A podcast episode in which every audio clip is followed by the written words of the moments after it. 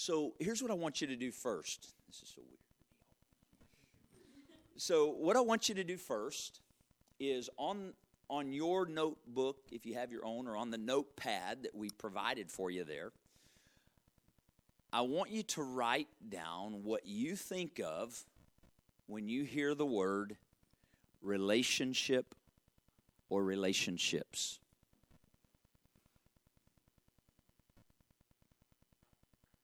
What comes to your mind when you hear the word relationship?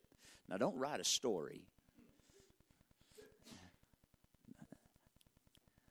It can just be a line, couple, three words. Not writing an essay or a paragraph or anything. Just what comes to your mind when you hear relationship. And I'm not looking for anything in particular, just so you know. Okay. All right. Who's um, we're, we're going to have some interaction along the way too, by the way, tonight and tomorrow. Um, who's willing to share what you got on your paper? Carlos, I saw your hand. Connection between two people. Anybody? Matthew. Trust. Okay. Anybody else?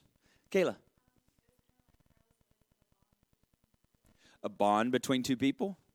Yeah, I hear, I see some nodding. I don't know if that's agreement or like I wrote exactly the same thing and we think alike, or yeah, word for word. That's strange. Okay. Anybody else got something they want to share? I'm not. Okay. I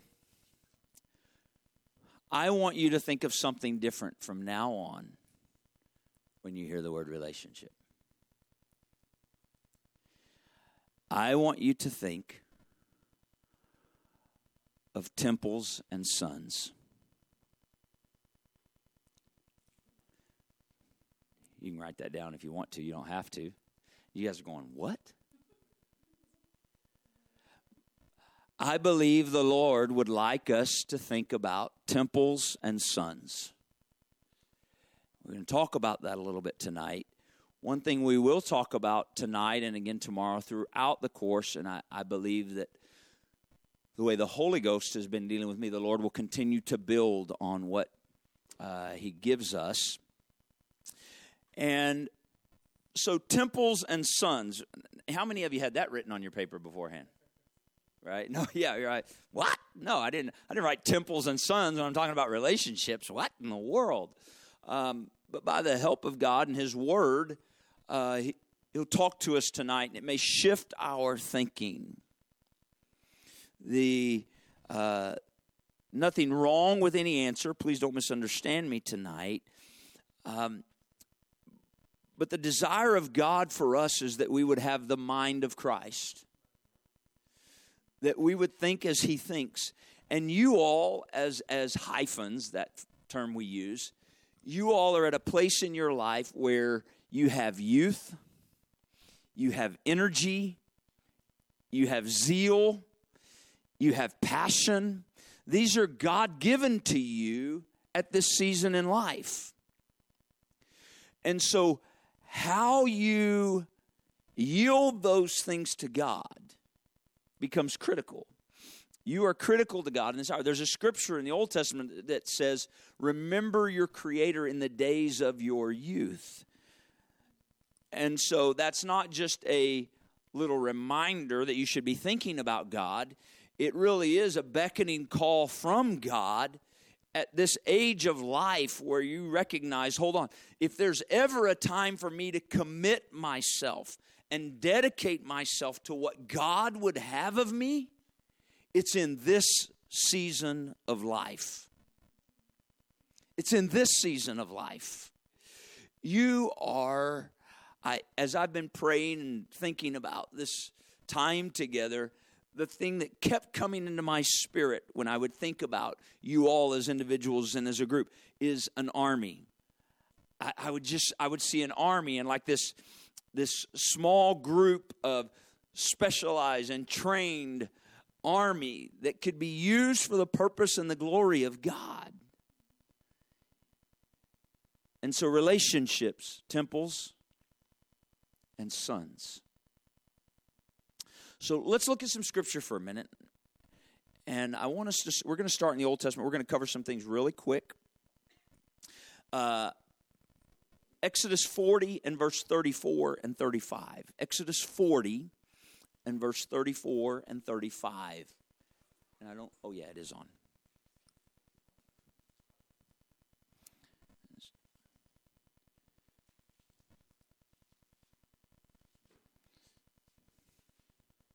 It's supposed to pop up on the wall up there for you. So we'll see what happens. There you go. Now watch. It says, Then a cloud covered the tent of the congregation, and the glory of the Lord filled the tabernacle. Verse 35 says, And Moses was not able to enter into the tent of the congregation because the cloud abode thereon, and the glory of the Lord filled the tabernacle. So the tabernacle was so full of the glory of God that Moses couldn't go in. All right, now I want us to skip to 1 Kings chapter 8. This, of course, where we read in Exodus, is where the Lord had instructed to Moses to build the tabernacle of witness in the wilderness. And now in 1 Kings, we find the dedication of Solomon's temple. And I want us to see something here in 1 Kings chapter number 8, starting with verse number 10 and 11. 1 Kings chapter 8, verse 10 and 11. And it came to pass when the priests were come out of the holy place, they had been in there offering sacrifice, that the cloud filled the house of the Lord. Verse 11. So that the priests could not stand to minister because of the cloud. For the glory of the Lord had filled the house of the Lord. Temples, matter in relationship. So let's fast forward all the way to the New Testament. Acts chapter number 7, verses 44 through 49. Like I said, we're just going to read a few scriptures here for a moment, and we're going to talk a little bit, okay? Acts chapter number 7, verses 44 through 49.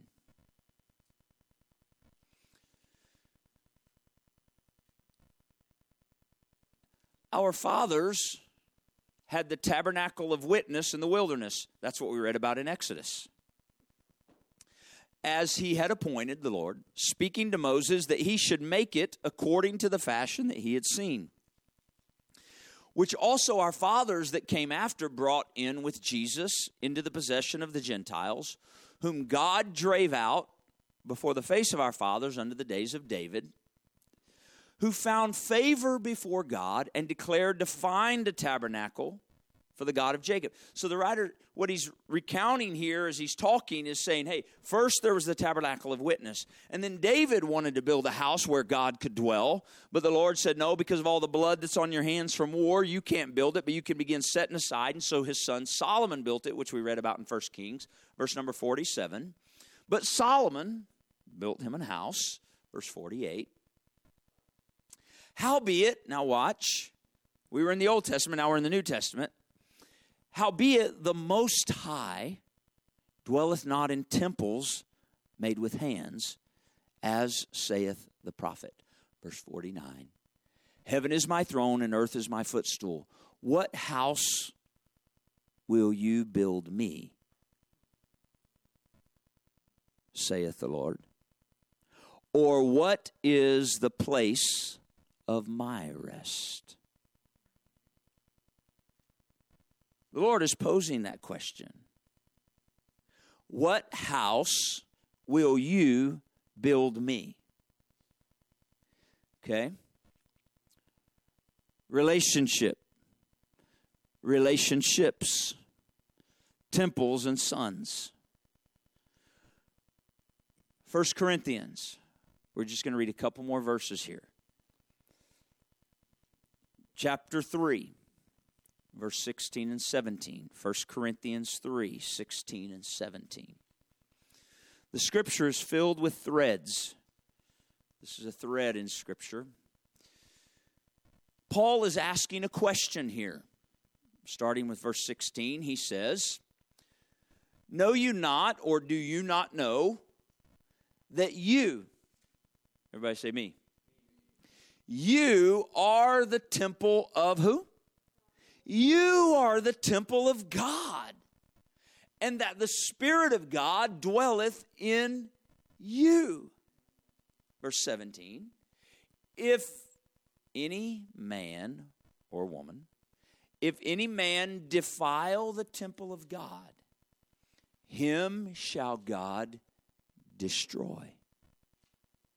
For the temple of God is holy, which temple you are. And then finally 1 Corinthians chapter 6 verse 19 and 20.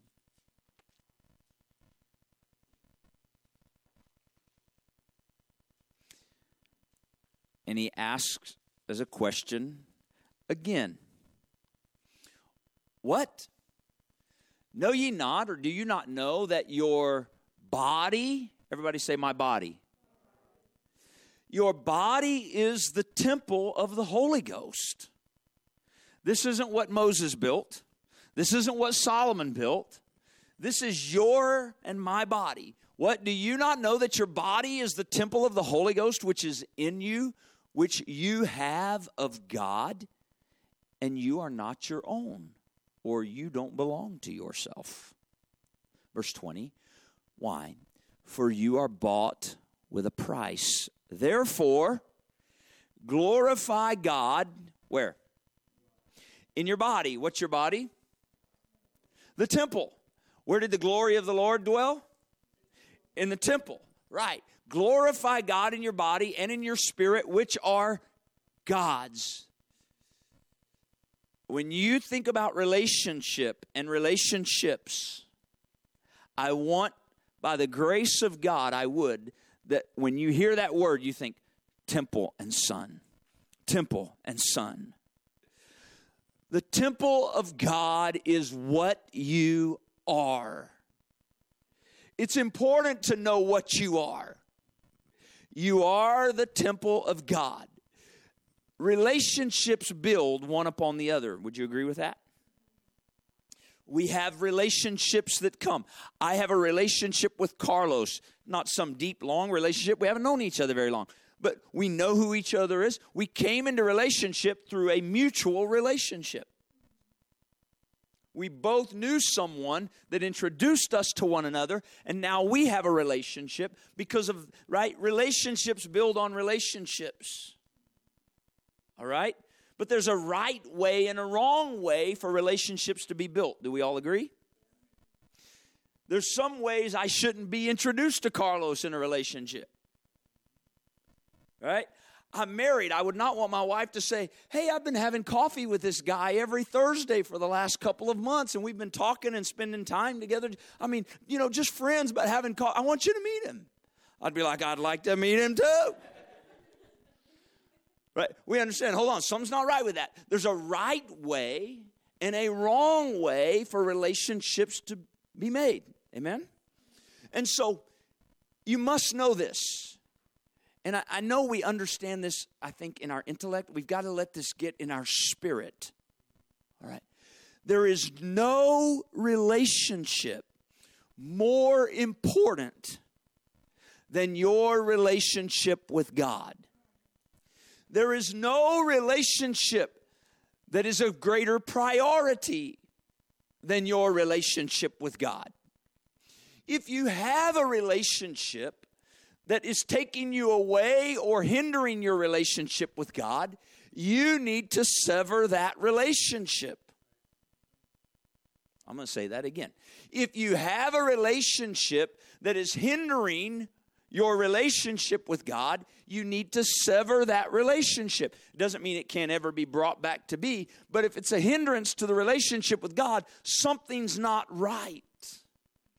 Your first relationship and all of you, everybody here interested in a husband or a wife at some point in your journey that doesn't already have one? Me and Elder Flowers and mine. Yeah, yeah, yeah. That's good. That's natural. God made you that way. But sometimes, especially at this age in life, if you're not careful, if you if you don't stay in a place of putting the first relationship first, it'll get out of order.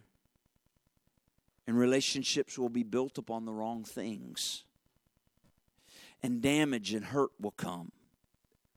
And the design and the desire and the destiny of God for your life will be hindered and possibly, God forbid, even destroyed if you don't make sure He's always the primary relationship. You are the temple of God. It's what you are. You are the place where, when He baptizes you with His Spirit, the living God comes and dwells inside of you. Malachi 3 and 1 says, And the Lord will suddenly come to his temple. Well, the Israelites would read that, they would hear that, and they were waiting on the coming Messiah, which of course it was prophetic that he would come. That's what Malachi 3 1 did testify to. But it's interesting the choice of words the prophet used. The Lord will suddenly come to his temple. Well, they were waiting when Jesus came for Jesus to show up and then go and take his place in the temple of Israel, of Jerusalem. But he didn't do that. But on the day of Pentecost in Acts chapter 2, it says they were all together in one place with one accord, and suddenly there came a sound from heaven as of a rushing mighty wind. It filled all the house where they were sitting. Right? Suddenly there came a sound. And what happened? The Lord suddenly came to his temple, and they were all filled with the Holy Ghost and began to speak with other tongues as his Spirit gave the utterance. The suddenly was the Spirit of God, the promise of the Father coming into the temple. But it wasn't the temple the way they thought. It wasn't Moses' tabernacle. It wasn't Solomon's temple. It wasn't the temple of Jerusalem. It was the body, the living individual, you and I. It was the indwelling Spirit of God saying, I don't dwell in temples built by men. I don't dwell in temples made with hands. Your body is my temple. That's what you are the temple of God. Do you realize how significant that is? I don't know if we do. I, I don't know if I do someday. I mean, we read in Exodus and in First Kings the glory of the Lord filled the temple. when you and I are filled with the Spirit of God, the desire is that the glory of God manifests itself through our lives. You are the temple.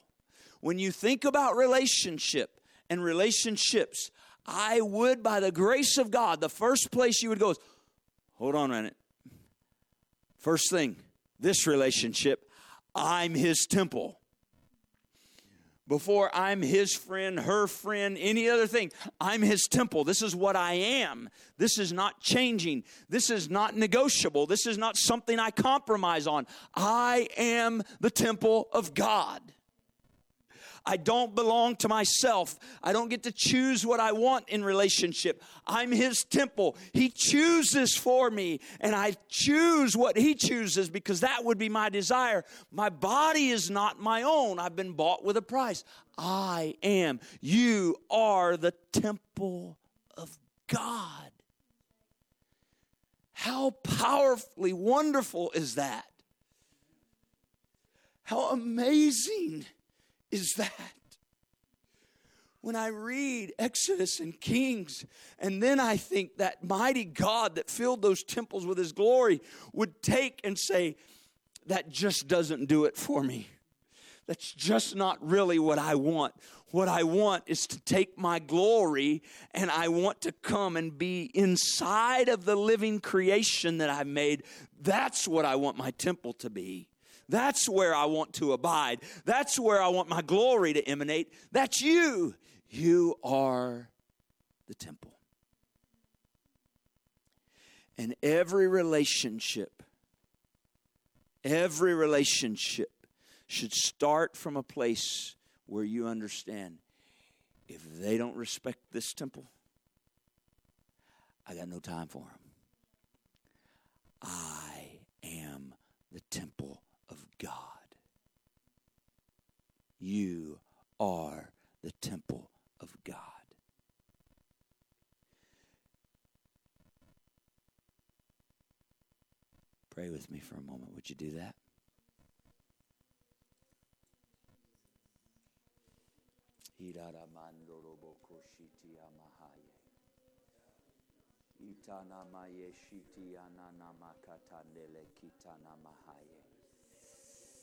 Father, open our understanding of what we are. That we are your temple. I pray, open our understanding of what we are. Not what the world would try to paint some picture as, but a fresh revelation and understanding that we are your temple, your choosing, Father. In the name of Jesus, I pray.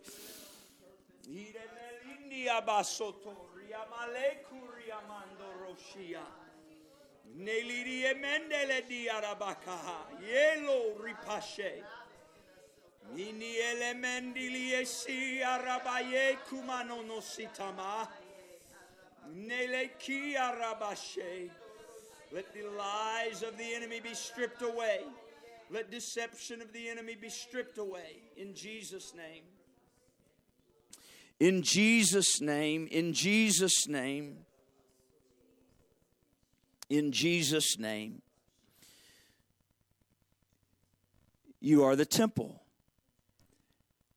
And so we read there in 1 Corinthians 3 16 and 17.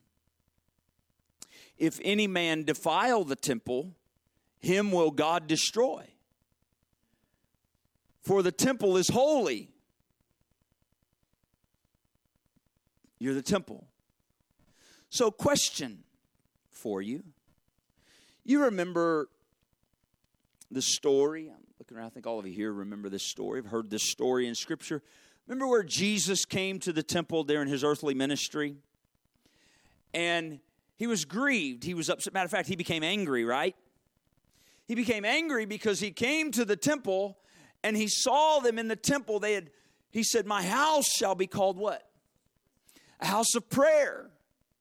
But you've made it what? You've turned it into a den of thieves. Is it fair to say they had defiled the temple? Yeah. And so what did he do? The Bible says he took some cords, he braided a whip, and he went in there and he went to turning over tables, swinging the. I mean, where's this loving Jesus I hear about? I'll tell you, he was right there. He was he loves the temple. And they had defiled what he loved. They had turned what he loved and its purpose into something else. It didn't mean it was no longer the temple. It just meant they had turned it into something for their own purpose and their own use. But it was still the temple. And that made him angry.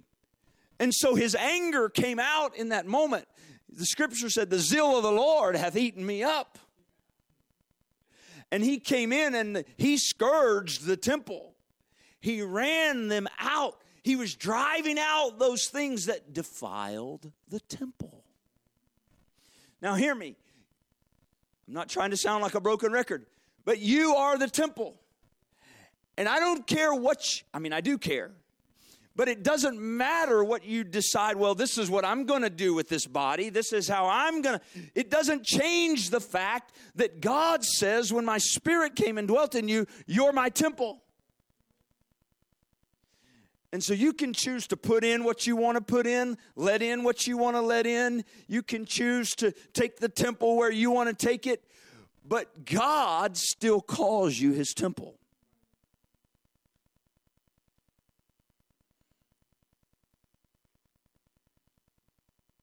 If any man defile the temple, him will God what? Those are strong words, aren't they? Now, I know He's a God of mercy, but you have to know what you are. this world tries to deceive you and get you to be something else. What could be greater than being the temple of the Most High God? What, what does this world have anything to offer me that says, hey, I'll make you this or I'll make you that? What can they offer me that's greater than being the temple where the glory of God dwells? See, that's the deception. Is to get our eyes fixed on something else that, well, I, I would like, that's what I want to be. That's what I want to be. You have the privilege of being the temple of the Almighty God. So, you ever heard this statement? Garbage in. What's the next part? Garbage out. Right? Now, anybody anybody in the room? Now, don't lie because we're recording. Well, no, they no video though, right? You're like, whew, no, no. So, anybody in the room sort of like a neat freak? Some of you? Yeah? Okay. I'm probably the neat freak in my house more than anybody, and I don't know that I'm like OCD to a full extent. But like I can get to a point, like I want things in a place, and okay. And so, how would you feel if someone came into your house and uh, they'd been walking through the mud? You invited them in, come on in, and you're thinking, no, they're going to take their shoes off. They're, they're, they're going to and they just walked right across your carpet. You're probably biting your tongue, right? And you're like, I'm not biting my tongue. I'm right. And then they, they sit down on the couch. They throw their feet up on your table. Mud, you're looking at the mud. And you loved them when they walked in, but it's really questionable right about now. They came in carrying a drink with them. They got a Coke or a coffee. They sit it down on the edge of your couch. They're talking. They get to wig in there. and they knock it over and it spills on your table and your carpet. And they're, oh, I'm sorry. You got to, you got. Oh, there's some Kleenex. I'll just wipe that up. And, and you feeling the angst I'm starting to feel about this person, right? Right. Why does that bother you? I'll tell you why it bothers you. They're defiling your house. Right? They're like, man, re- re- respect my house. I mean, come on. I, I mean, how does the Lord feel about his temple? You and I are the temple. And this this is the primary relationship. Temple, the Almighty God. I know we can't understand this with our carnal mind, but the Almighty God says, I want to live in this temple. Your temple. You, the temple of God. How does He feel when I'm like, Lord, I know this is your temple. But if you don't mind, I'm not going to knock the mud off my boots in the temple today. So, how does this temple get defiled?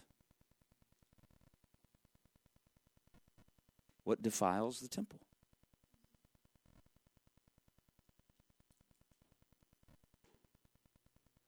How do things get in the temple?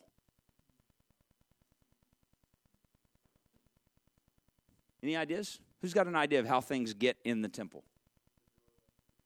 Doorway. The doorway. Okay, so what's a doorway to your temple? To his temple, not yours. His temple that you are. What's a doorway to your temple? Uh, eyes. We, we all got eyes? Your eyes, my eyes are a doorway to, I'm talking about relationship. Mine and your eyes are a doorway to the temple. What are you willing to let into his temple?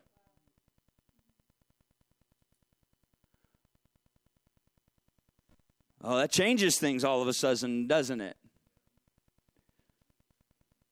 We're just going to be real for the next little bit this evening and tomorrow, okay?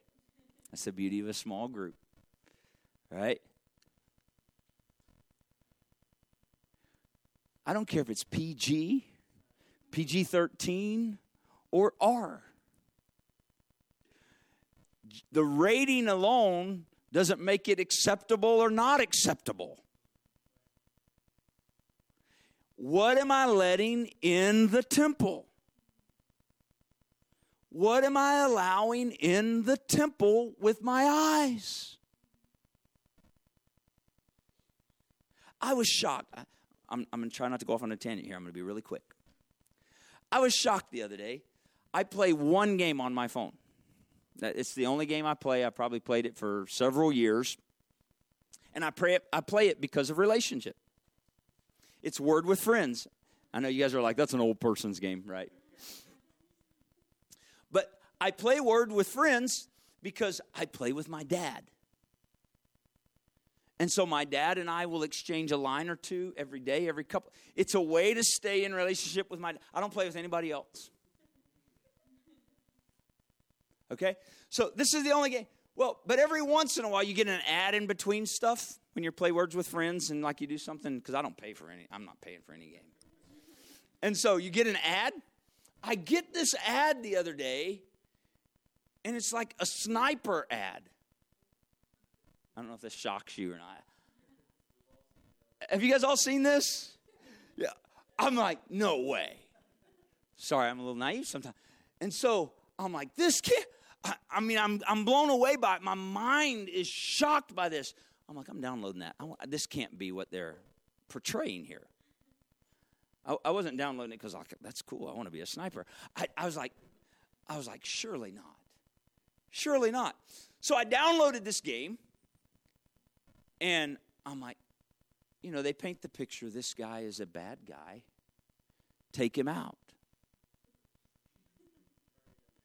Right.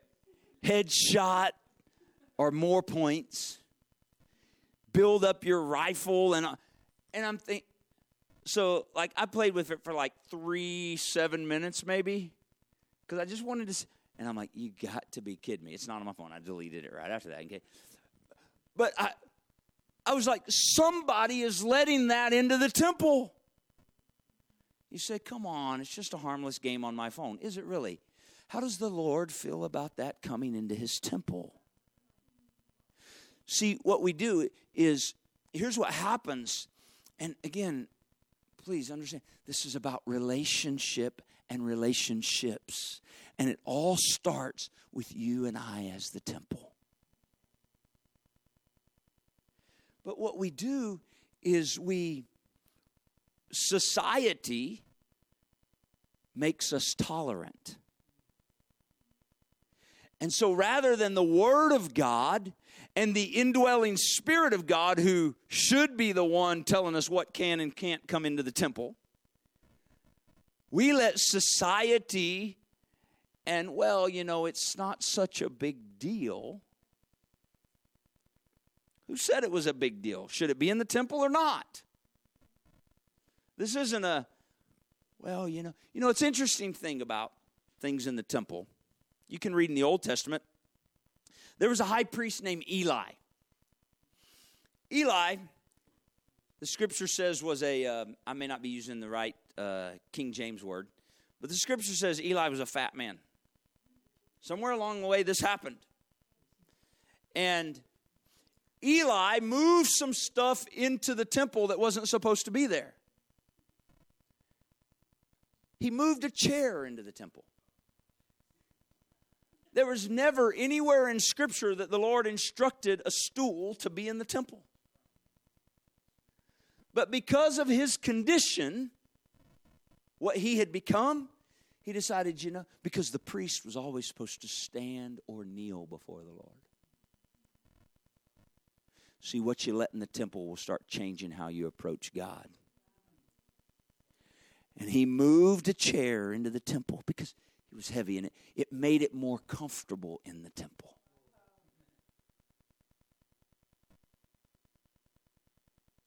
And you know what?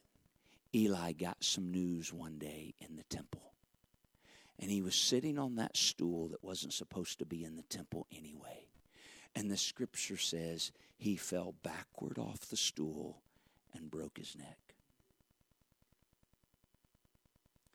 What he brought into the temple that wasn't supposed to be there became a part of his demise. What are you letting into the temple? You and I are the temple of God. This is the primary relationship. Nothing else matters if we don't get this relationship right. And if we don't guard, protect, love, keep, cherish this relationship. You're the temple. So things get in through the eyes. How else do things get in the temple? What's the other doorways? The ears. You mean what I hear matters? I don't know. I just like the beat. I don't even pay attention to the words. Anybody ever heard that before, by the way? You know what? I, I get no joy out of sharing this with you. When I was 17, 18 years old in high school,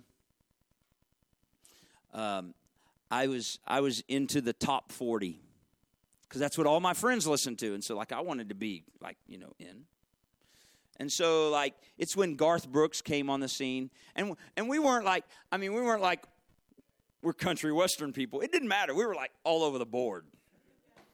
And we didn't care. We were all over the board. Def Leppard one day, Garth Brooks the other day. Some of you like, who's that? It's good. Don't worry about it. Don't go looking. And so, but man, I could sing all those songs. I could tell you the lyrics. I could go right down the list. And you know what? That was 30 plus years ago and I could hear the tune right now. And I guarantee I could pick up and I could start. My kids can tell you, I would. I could start singing the song lyric for lyric for lyric for lyric. See, we think, well, you know, I can let it in the temple, but I control it. I just get it right back out. I'm just bringing it in for a little bit, but I got control here. Please hear me. You are if I could, if it wouldn't hurt you, I'd grab you and I'd shake you. you are the temple of God. You got to know what you are. You're not just a young lady or a young man that nobody knows about. Or I'm telling you, He knows who you are. You are the temple. You are. You got to know that's what you are. You need a revelation and an understanding from God that that's what you are. You need to vow, you know, the world says you don't have any value. The world's a lie. They don't know you are of great, great, great value. You are the temple of God. And so, see, if you don't think you have value and you don't know what you are, then you're not concerned with what comes in. But when you get a revelation from God of what you are, all of a sudden you're like, hold on, that's not coming in here. not bringing that in my house. I'm not letting that come in here. Please let God show you, quicken to you by His word what you are. Because you know what He does with the temple when the temple's not defiled? When we don't fill it with stuff, He fills it. And you know what He fills it with? His glory. He fills the temple. We read those examples in scripture. And guess what? When the temple's filled with His glory, there's not room for anything else to enter in. You are the temple of God. And this is the primary relationship. Now, I want to shift a little bit. And we were, oh man. Romans chapter 8.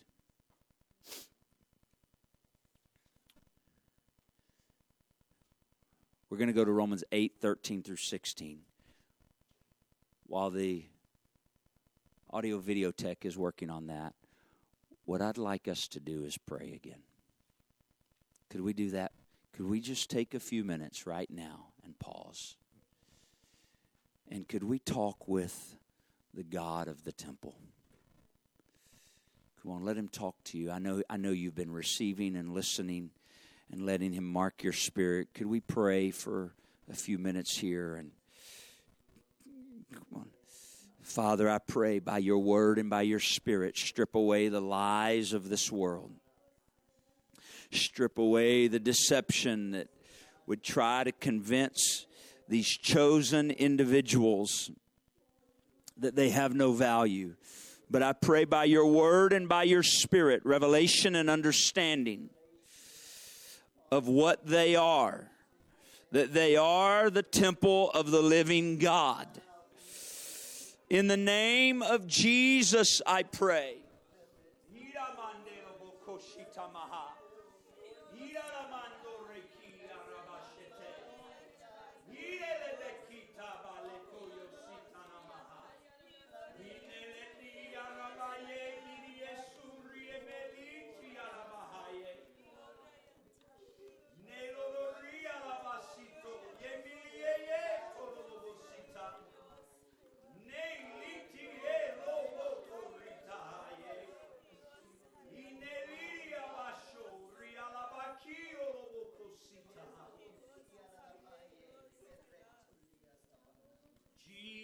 Revelation and understanding given of the Holy Ghost.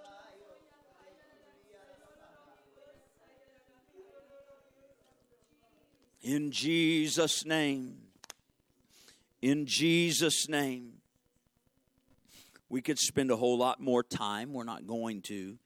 But you can go back and spend time with God in His Word and in prayer and thinking about things that could defile the temple. What I read can defile the temple.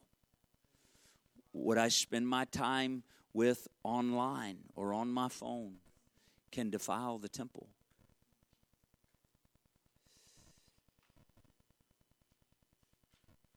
Remember, my temple doesn't belong to me. It belongs to him. He bought it. He purchased me. And so I have to look at what am I letting in through my eyes, through my ears, right? Through my mouth. That's why we, don't partake of certain things in through our mouth. It defiles the temple. All right. Temples are what we are. Romans 8 13. For if you live after the flesh, what's going to happen? You'll die. But if you, through what? The Spirit. This is important. This isn't something you do through human will and effort and work. This is through the Spirit. If you, through the Spirit, do mortify the deeds of the body, you shall live we need to pause here just a second. You cannot mortify the deeds of the body by human will, human effort, human discipline. That's deception. You can't do it. That's what the Pharisees fell into. The scripture's clear. If you, through the Spirit, I guess technically, the way this reads, you could mortify the deeds of the body through human effort, but it doesn't mean you'd live. If you want to live, you got to let the deeds of the body be mortified through the Spirit. You got to let the Spirit have its work in your heart. Okay, let's keep going. Verse 14. For as many as are led by the Spirit of God, they are the sons of God. Now, where does the Spirit of God dwell? Ah, in the temple in the temple. That's what you are. So now the Spirit of God's dwelling in you, the temple, And as many as are led by the Spirit of God, so this the spirit that dwells in you is the temple. If you'll allow that indwelling spirit to lead you, the temple's what you are, but you are, they are the sons of God. That's who you are. We need revelation and understanding of what we are and who we are. And when we know, according to the Word of God, by the Spirit of God bearing witness with us, that what we are and who we are, then relationship with God deepens and grows, and every other relationship that comes into our life, the Spirit of God can direct it, and God can be glorified, and He can bring right relationship in our lives. We should judge every relationship from the basis of what we are and who we are as the temple of God and sons of God. Um, let's keep reading. For you have not received the spirit of bondage again to fear, but you have received the spirit of, of adoption, whereby we cry, Abba, Father. Keep going. The Spirit itself, this is a powerful verse. The Spirit itself bears witness with our spirit that we are the sons of God. When you're starting to question that, it probably means something's gotten in the temple. Because the Spirit itself, the very Spirit of God, bears witness with our spirit that we're the sons of God. There's something that bears witness in you that when the enemy tries to come and say, God doesn't care about you, you don't matter to God, even though you've been filled with the Spirit. No, if you're following after the Lord, following after the Spirit that dwells in the temple that you are, your spirit bears witness with God's Spirit that you're His son. Now, I've heard this statement, and the first time I heard it quite a few years ago, I thought, well, that's an interesting thought. And then I've heard it again and again, and I've pondered it and I've just dug through it in Scripture. I've heard this. We're not sons and daughters of God, we're sons of God. And so the first time I heard that, I, I don't know, might have been 10, 15 years ago now. It's hard to keep track, but I thought, hmm, okay. I mean, I, I don't disagree, but I don't know if I agree yet either. Then I started digging in Scripture, and you know what? It's true. It's true. You understand? I wasn't finding fault with the person that said it. I just thought, I got to dig in the Word a little bit about that. I'm, I'm not sure. I want to go dig in the Word. You know why you're not daughters of God?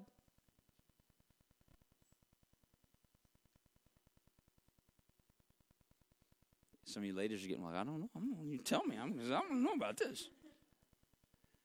You don't want to be a daughter of God. Why are we called sons of God when He adopts us? Here's why. If you go back and you look all through Scripture and you study sons, it's sons that always receive the inheritance of the Father.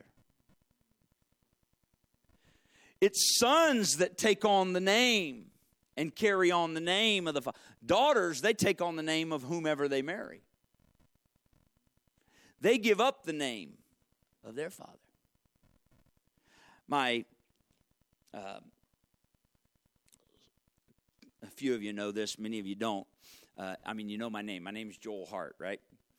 And so my oldest son is Joel Hart as well. Uh, my dad's name is Joel Hart.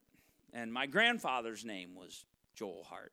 And my great grandfather's name was, yeah, you get the picture. My, my oldest son is actually the ninth Joel Hart in this long list of Joel Harts. I, I have these I have this thing hanging on the wall at my house that's from the Civil War when my great great I think that's the right number of greats. There might be one more. I'm not sure. Uh, but my great great grandfather was a prisoner of war at Point Lookout, Maryland during the Civil War. And so when the war ended, he was released. Thank God. He didn't die there. Most people died at Point Lookout. It was not a good situation. But he did, they released him, and so he had to sign this pledge of allegiance to the, the Union.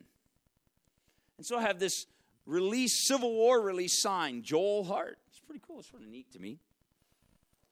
And so what happens is there's certain things like that certificate that passes along in my family.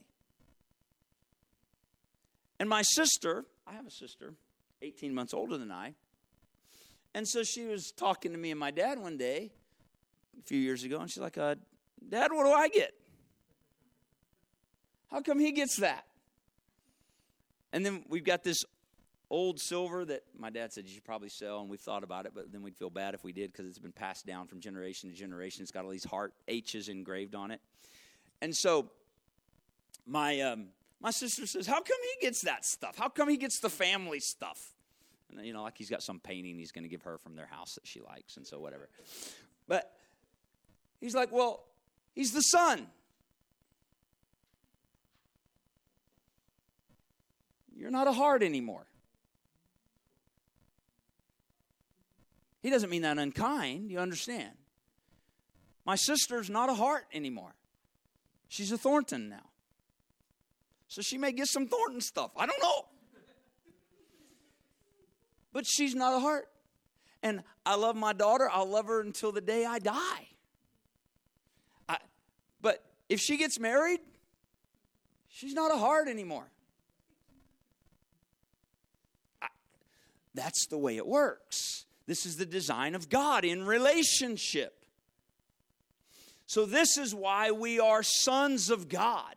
We take on the name, we become bearers of the name, and we become inheritance. If you keep reading that chapter, we won't keep reading it tonight, but if we're sons of God, then we're heirs and joint heirs with God.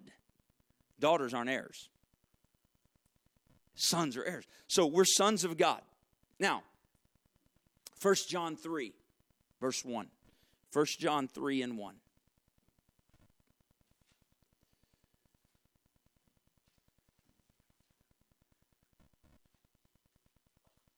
There it is. Watch this. Hear, hear the words of John. Behold, what manner of love the Father hath bestowed on us. He's talking about you and I what manner of love the Father's bestowed on us. That we should be called the sons of God. That's love. Therefore, because we're called the sons of God, the world knoweth us not, because it knew not him or knew him not. Verse 2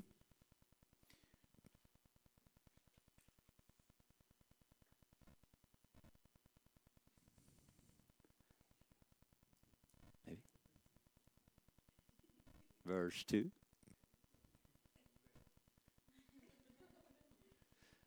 Beloved, right?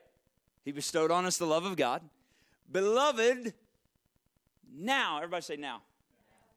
Now, say that again. One more time.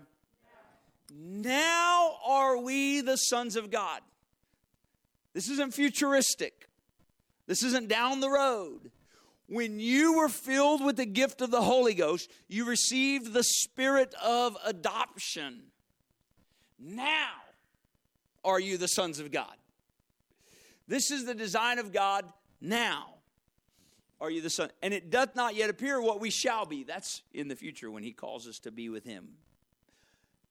But we know that when he shall appear, we shall be like him. Like who? Like our Father for we shall see him as he is. Verse number three.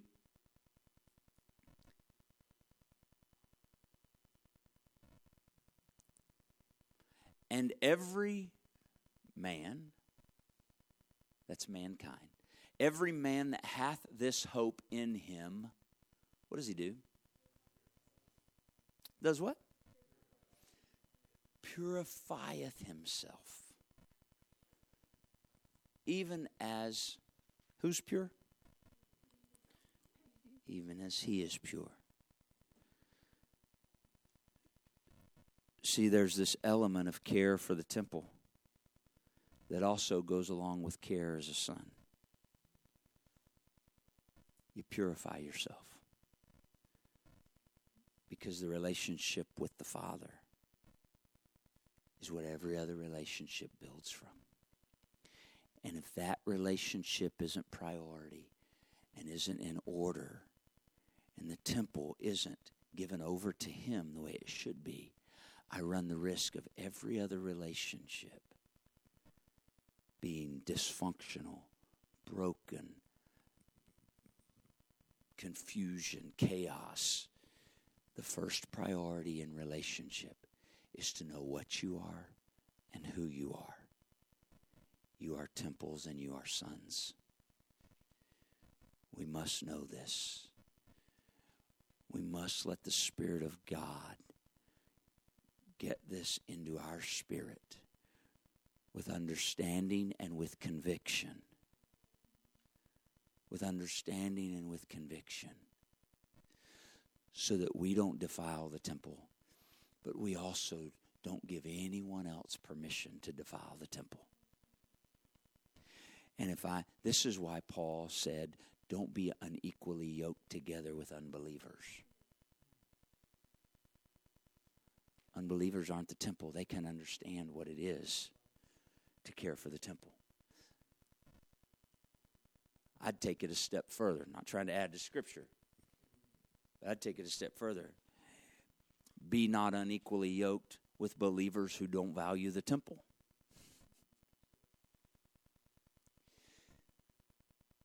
You're the temple and you're the Son of God. If you're led by His Spirit and filled with His Spirit, this is what you are and who you are. And it makes all the difference in every relationship of your life. This is so critical and so important. Can we pray one more time? In the name of Jesus. In the name of Jesus. In the name of Jesus. Father, in your name. Why don't we stand together, stretch your legs a little bit, and talk with him? Jesus, in your name. Father, you are our Father. You are our Father. I pray in this precious group of young people clear understanding and revelation of what they are and who they are in relationship to and with you in the name of Jesus. In the name of Jesus.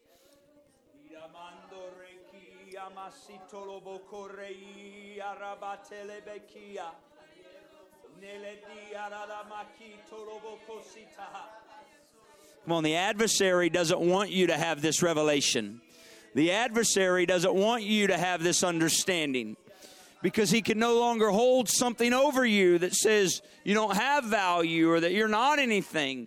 But when you recognize what the Word of God and the Spirit of God says you are and who the Word and Spirit of God says you are, it changes everything in your life. In relationships at home, in relationships at work, in relationships with friends, in relationships with family. You must know who you are. You are the Son of God. You must know what you are. You are the temple of God. And greater is He that's in you than He that's in the world. We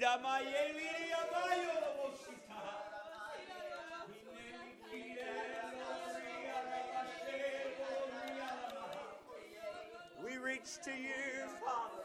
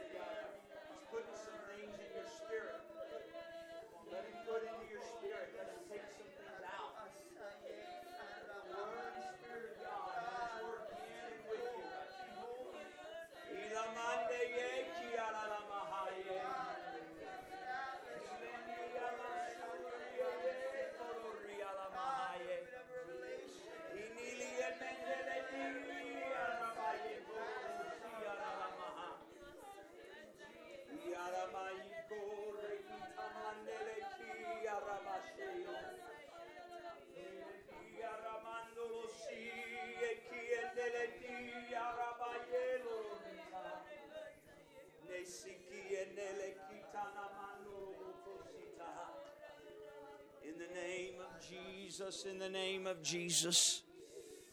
In the name of Jesus.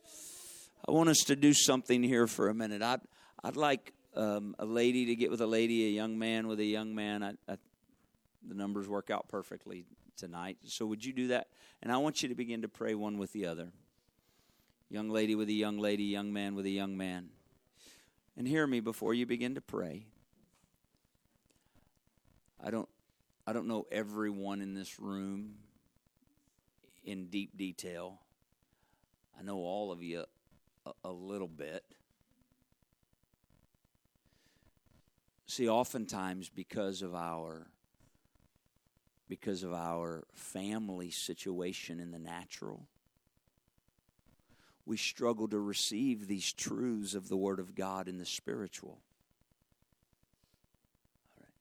I know of what I speak because I wrestled with it for many, many years in my life because I didn't have a picture of what a loving, caring father who always wanted the best for me looked like.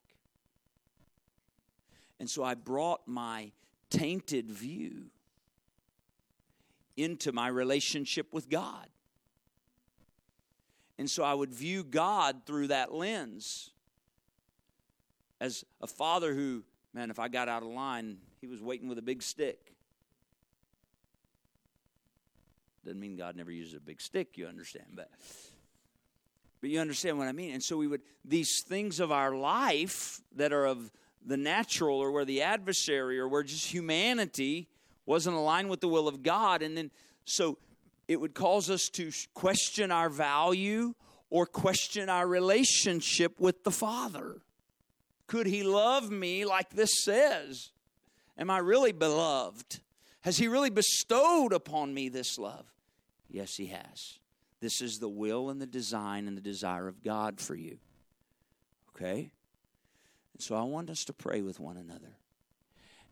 And I want us to pray that anything that would hinder receiving revelation, understanding, and receiving the love of God that He has for us that it would be broken and removed from our lives tonight.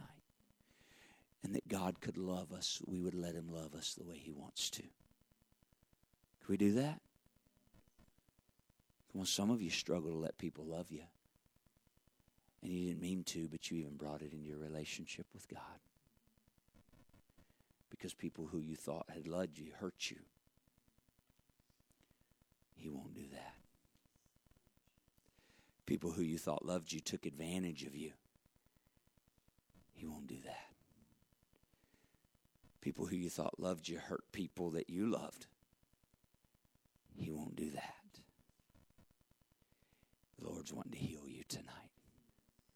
I feel such a witness of the Holy Ghost right now. Would you begin to pray? Come on. This is a work of His Spirit. It's not something we can produce. I want you to pray in faith. Come on, I want you to pray in faith for one another.